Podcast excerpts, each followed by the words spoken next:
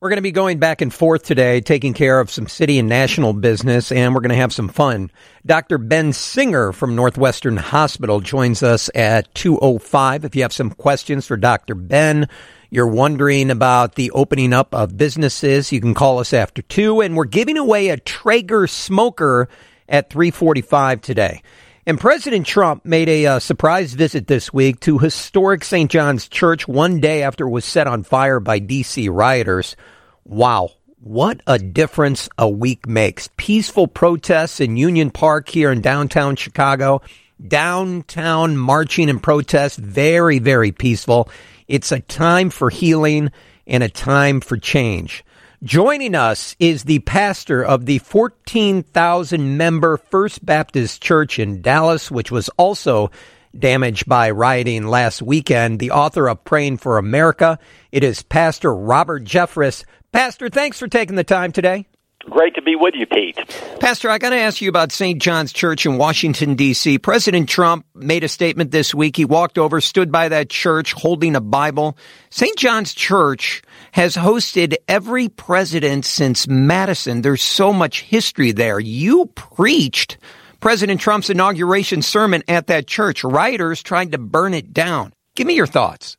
Well, I thank the president afterwards for doing that. That was a powerful symbol for him to go and stand in front of that church that anarchists had tried to burn to the ground 24 hours earlier. And look, I think by doing that, Pete, he was showing solidarity not only with that congregation, but with houses of worship all over America, saying we are not going to allow our churches to be destroyed. And I think people of faith, by and large, appreciated that. And look, you know, I think we all need to say, as Christians, yes, God hates racism. To hate a person because of the color of his skin is to hate the God who gave them the color of their skin. But the Bible also says God hates lawlessness.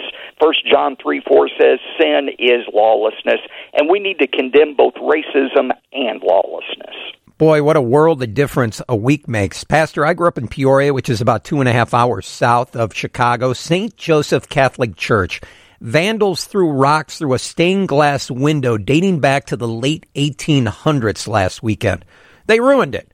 Your church in downtown Dallas was attacked. Tell us what happened and what's your message for the people listening right now? Well, look, I mean, we had riots in downtown Dallas, and for two nights our church was vandalized. Uh, but look, we can't hate people uh, for what they do. You know, the fact that people would vandalize a church shows their desperate need for God.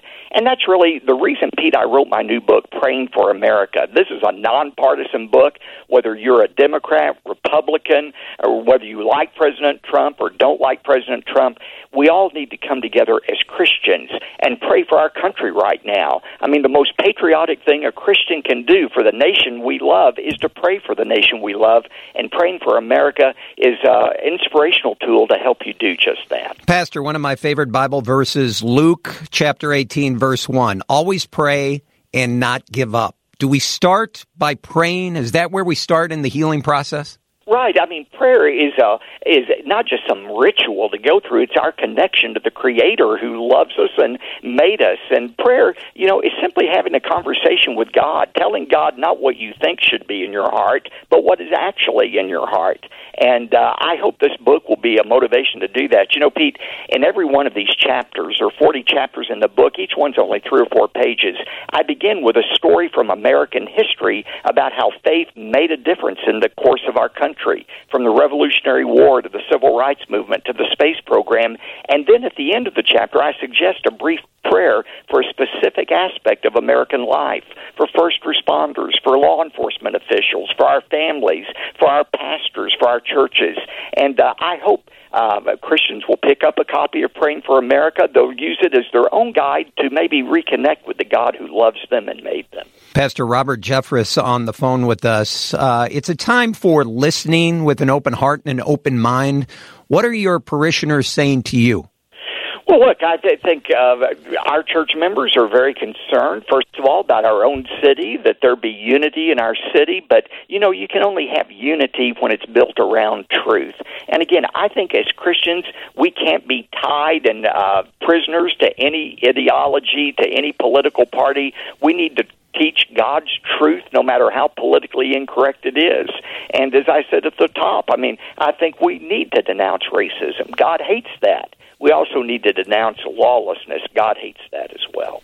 Why is it nowadays that it's not cool to pray or go to a service? Well, I think our culture is becoming increasingly secular. Uh, I think uh, we uh, have always rebelled against the idea that there's a God to whom we're accountable. That's just the way we're born with that uh, sin nature in us that makes us want to think we're in control of our life. Adam and Eve, I mean, they rebelled against the idea that they needed to be obedient to God. But you know, Pete, if this pandemic has taught us anything, it's that we're not in control of our life. We right. live under that illusion. I remember making a list of all the things on January 1st I was going to accomplish in 2020. I think God was laughing as I made my list. I couldn't see what was ahead, but he saw it. And I think this uh, whole pandemic is a reset for us to remember our Creator and our important dependence upon Him. Pastor, there's never been a time in the history of the world where we all just stopped like we did during the pandemic. No, and there's never been a time when churches had to stop all at once. But again, I think what maybe Satan meant for evil, God used for good. You know, we haven't met as a church together since March the 15th. We went online. We have hundreds of thousands who watch us every week. But the interesting thing is, in the last 10 weeks, we've seen 18,000 people watching our broadcasts. I mean, we would never have had that happen without this pandemic. So God has a way of turning the bitter into sweet, the bad into good. Well, you are the pastor of a 14,000 member First Baptist Church in Dallas. We all have people that we go to for advice. Who do you go to for advice or guidance when you need it? Well, I talk to uh, other pastors uh, whom I admire. You know, I'm old enough now, I'm 64, that my mentors have all gone on to heaven. So the time has passed when I can call them up on the phone. But I do have some pastors that I uh, admire and talk to. And of course, I have the same counsel that's available to all Christians, and that is God's Word. God's Word doesn't change even though the culture changes, and it can be a solid rock for all of us to depend upon. Pastor, what do you pray for daily? Well, I pray first of all that I would stay true to the faith and and uh, be faithful to God regardless of circumstances. And I pray for the protection of my family, my children, and my grandchildren. That regardless of what's happening in the world, they would stay close to the God who made them and loves them. And how did you and uh, President Trump become so close that you did the sermon at his inauguration ceremony? Uh, that's so funny because he tells the story often. He said, you know, uh, he was he and Melania were watching me one night on television back in 2015, doing an interview about him, and uh, he said uh, to Melania, "Who the hell is that guy? I need to get to know him." reached out to me, and uh, mm-hmm. I came up to Trump Tower, and we just became friends uh, right away. Uh, what's your favorite Bible verse? Romans eight twenty eight. And we know that God causes all things to work together for good to those who love Him and are called according to His purpose. You know what? I never ever knew Bible verses until a few years ago when people started sending them to me. I, I, I mentioned the one about Luke, always pray and not give up. How about the yeah. uh, the Philippians um, chapter four, six to seven? Be anxious for nothing. And I like the way the Living Bible says it. Don't worry about anything. Instead, pray about everything. In other words, take the list of all the things you're worried about, turn your worry list into your prayer list, and you'll be surprised when you start praying instead of worrying how that fear completely dissipates. Pastor, we saw thousands of people peacefully protest yesterday.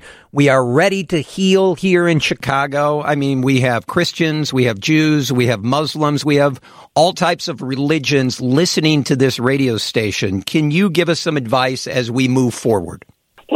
Don't let bitterness overtake you, regardless of where you stand on what's happening in America right now. You know, the most uh, destroying emotion of all is bitterness. It absolutely eats away at our heart.